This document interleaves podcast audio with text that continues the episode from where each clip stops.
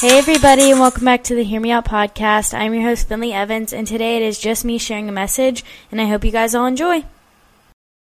Guys, so today I'm super excited about this.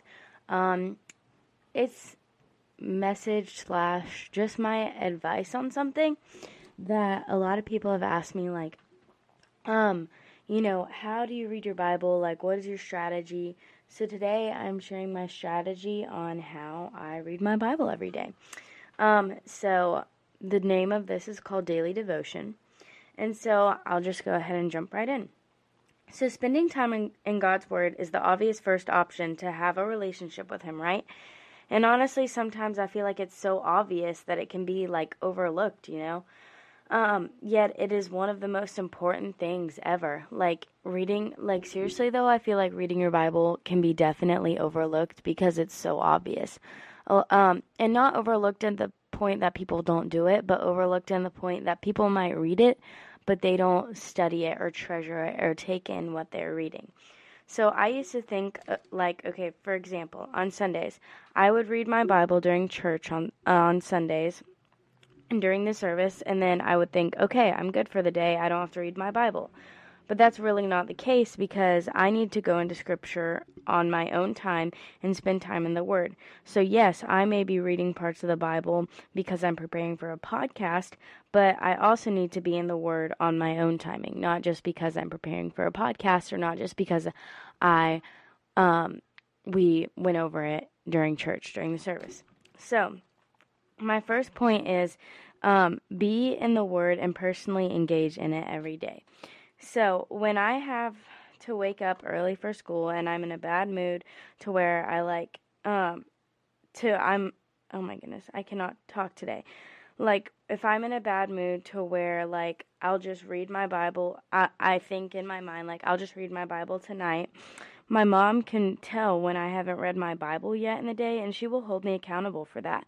Like you guys, people can tell when you don't like you know how you can tell when like oh my goodness that person's different they're so nice you know? Like you can also tell in the other way as well when they're like in a bad mood. So she will hold me accountable like thank the lord. Um, reading your bible at night is not bad at all but if you start your day with jesus you would be shocked how much um, you can apply it to whatever you like whatever you read that morning, how much you can apply it to your life just in that day. Because a lot of times you think, oh, I'll apply the Bible to my life, but I have to wait for this circumstance. But really, you would be shocked how much you could apply it in just that day. So, this next piece will show you how to dive deeper into your daily devotion.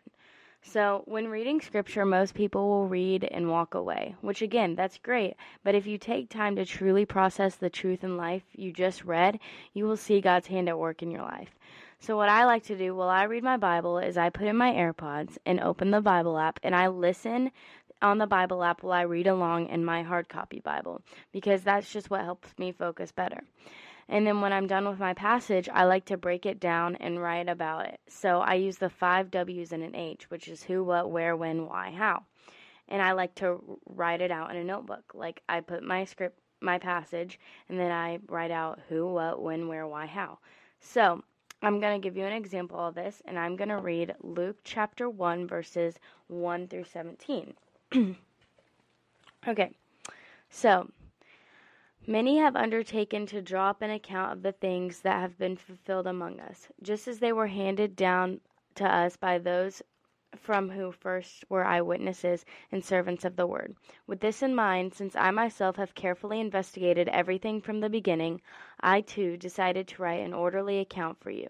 Most excellent Theolop the Theolop oh my gosh, I I'm just gonna skip that word because I cannot um, talk today um, so that you may know the certainty of things that you have been taught. In the time of King Herod of Judea, there was a priest named Zechariah, who belonged to the priestly divisions of Abijah. His wife Elizabeth was also a descendant of Aaron. Both of them were righteous in the sight of God, observing all the Lord's commands and decrees blamelessly. But they were childless because Elizabeth was not able to conceive, and they were both very old. Once Zachariah's division was on duty, he was serving as priest before God. He was chosen by law, according to the custom of the priesthood, to go into the temple of the Lord and burn incense. And when the time of the burning of incense came, all the assemble, all the assembled worshippers were praying outside. Then an angel of the Lord appeared to him, standing in the right side of the altar of incense. When Zacharias saw him, he was startled and was gripping with fear. But the angel said to him, Do not be afraid, Zechariah. Your prayer has been heard. Your wife Elizabeth will bear you a son, and you are to call him John. He will be a joy and delight to you, and many will rejoice because of his birth. For he will be great in the sight of the Lord. He is never to take wine or fermented drink, and he will be filled with the Holy Spirit even before he is born. He will bring back many people of Israel to the Lord their God. And he will go before and the Lord in spirit and power of Elijah to turn the hearts of the parents to their children and the disobedient of the wisdom of the righteous, to make ready a uh, to make ready a people prepared for the Lord. Okay, so you could read that and walk away and not think about it the rest of your day. But what helps me read, like, and go through it is like I said, who, what, when, where, why, how. So let's start with who. There's Zechariah, there's an angel, there's King Herod, there's Luke, John, and Elizabeth. So Zachariah is the priest, um, and he's being told by the angel of the Lord that they will have a son named John. That's who John is. Luke is the author of this. He is the one who at the beginning was talking about how he is writing this out for us because he has investigated the situation and he was an eyewitness to it all. So King Herod was the he was who reigned during this time uh, the worshippers were there to worship Jesus. Um, Elizabeth was the wife of Zachariah, who would be the mother of John. So, what, another what, is Zachariah goes into the t- temple, excuse me, to burn incense when an angel of the Lord appears to him to tell him he will have a son named John. So, where is this at? This is at the temple. In verse 8 and 9, it says. Once Zechariah's division was on division was on duty, he was serving as priest before God. He was chosen by law according to the custom of the priesthood, bef, uh, priesthood to go into the temple. Okay, so that's verse eight and nine. It's in the temple. So when? So this is during the reign of King Herod. The beginning of verse 5 it says in the time of herod king of Ju- uh in the time of herod king of judea. So that is when so um why and this is pretty simple but why is because um god had great plans for zacharias and his son. Um and you know if y'all haven't put this together yet when they say john this is going to be john the baptist. So um yeah um, so my last two points are break down the scripture because it helps. And then my third point is reading scripture on your own timing will help in areas of your life. For example, I was reading Luke on my own timing the other week, and that helped me put together this podcast.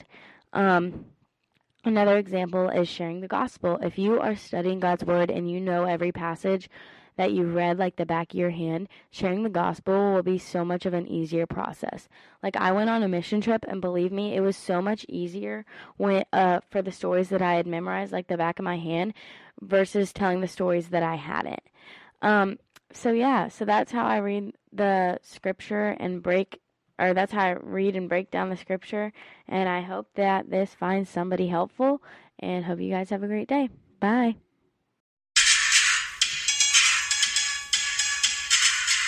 Hey, everybody. Thank you so much for listening to the Hear Me Out podcast today. Um, don't forget that you can send in your own questions to my email, fins.hear.me.out at gmail.com, and I can answer your questions too. And I want to give a huge shout out to PodServe and their team for making this podcast happen. And thank you guys so much for listening. You guys are so awesome. See you guys next time.